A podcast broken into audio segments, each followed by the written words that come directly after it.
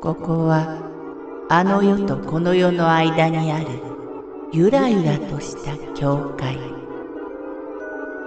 闇に見入られさまよう者のみがたどり着く大曲が時の世界へようこそ。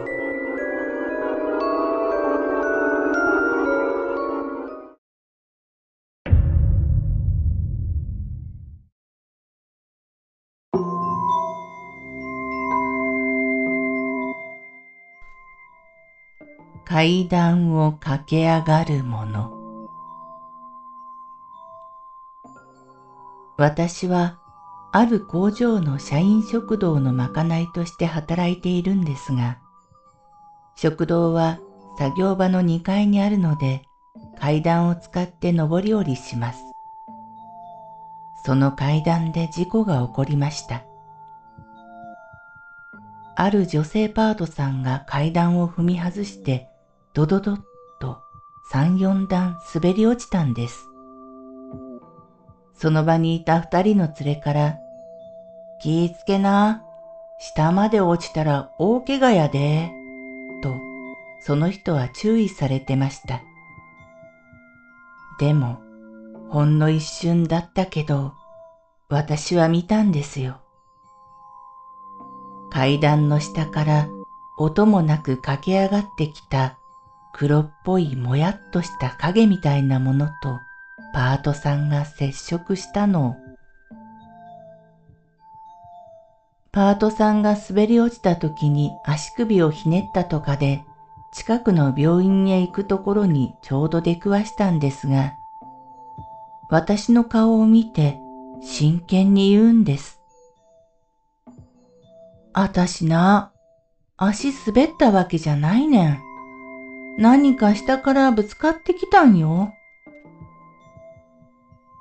私は答えることができませんでした。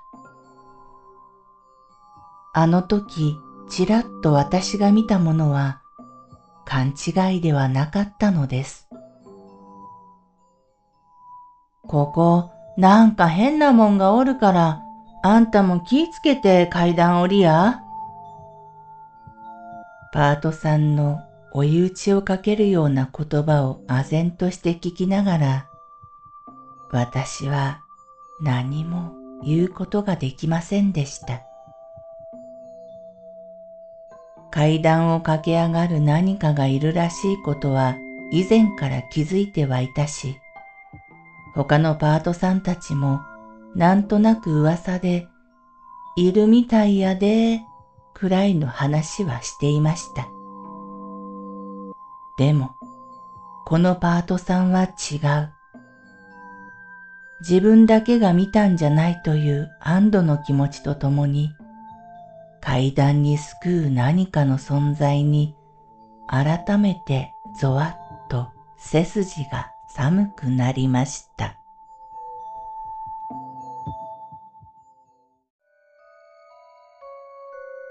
この番組は怪談大曲時物語に寄せられた投稿をご紹介しております。大曲時物語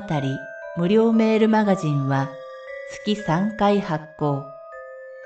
怪談系では日本一の2万人を超す読者が毎回震えています。ぜひご登録ください。